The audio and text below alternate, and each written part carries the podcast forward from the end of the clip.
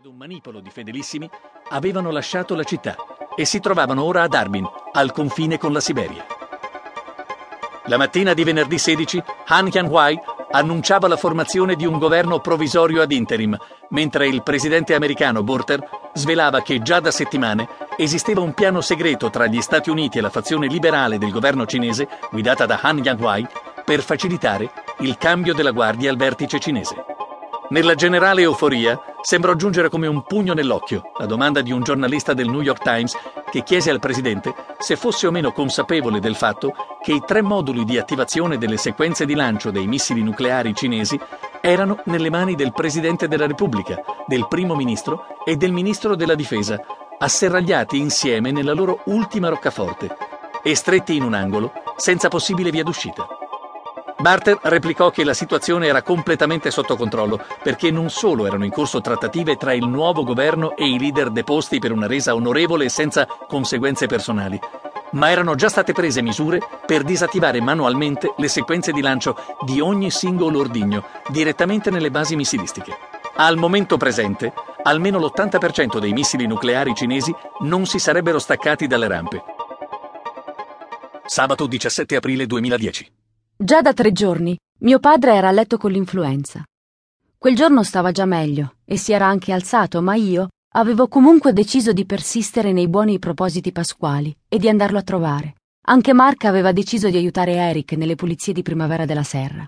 Dopo aver salutato mio padre, entrai in cucina per pulire le verdure e iniziare a preparare il pranzo. Accesi la radio. Passarono non più di due o tre minuti quando la musica improvvisamente sparì. Non feci in tempo ad allungare la mano che una voce forte e chiara uscì dalla radio, coprendo completamente ogni altro suono di sottofondo. Attenzione a tutti i cittadini. Situazione di emergenza assoluta. Ripetiamo, emergenza assoluta. È in corso un attacco nucleare contro il territorio degli Stati Uniti d'America.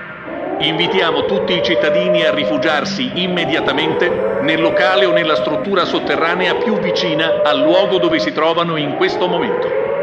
Una volta trovato rifugio, chiudete tutti gli accessi ai punti di contatto con l'esterno e attendete all'interno ulteriori sviluppi della situazione. Ripetiamo, a tutti i cittadini, situazione di emergenza assoluta. Jane! Jane!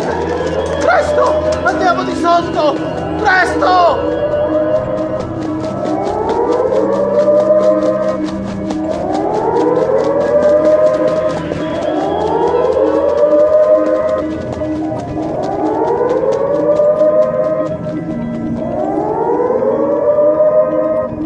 Istintivamente afferrai mio padre per la manica con l'idea di spingerlo verso il giardino. E lui fece altrettanto con me. E così, scomodamente allacciati, percorremmo in almeno 30 secondi buoni i 50 metri che ci separavano dal centro del prato.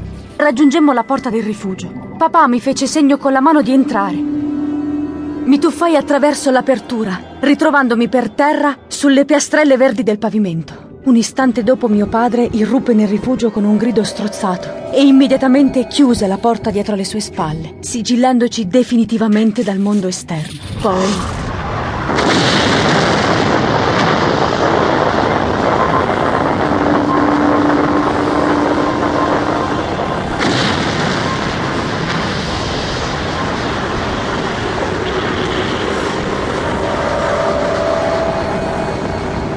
In un attimo l'aria divenne densa e pesante, mentre il calore mi avvolgeva in un soffocante abbraccio di bambagia che diveniva più bruciante e insopportabile a ogni secondo. Il tormento si trasformò in agonia. Ogni fibra del mio corpo si contorceva in un istintivo e inutile spasmo di ribellione contro quella sofferenza totale e senza scampo che mi si chiudeva intorno come un'armatura arroventata. La mia mente era solo un lungo, disperato grido che tardò a spegnersi anche quando la temperatura lentamente prese infine a diminuire. Non persi mai veramente coscienza, ma rimasi distesa a terra fissando il soffitto per un tempo indefinibile. La temperatura nel rifugio era ormai sensibilmente diminuita, ma rimaneva molto alta forse superiori ai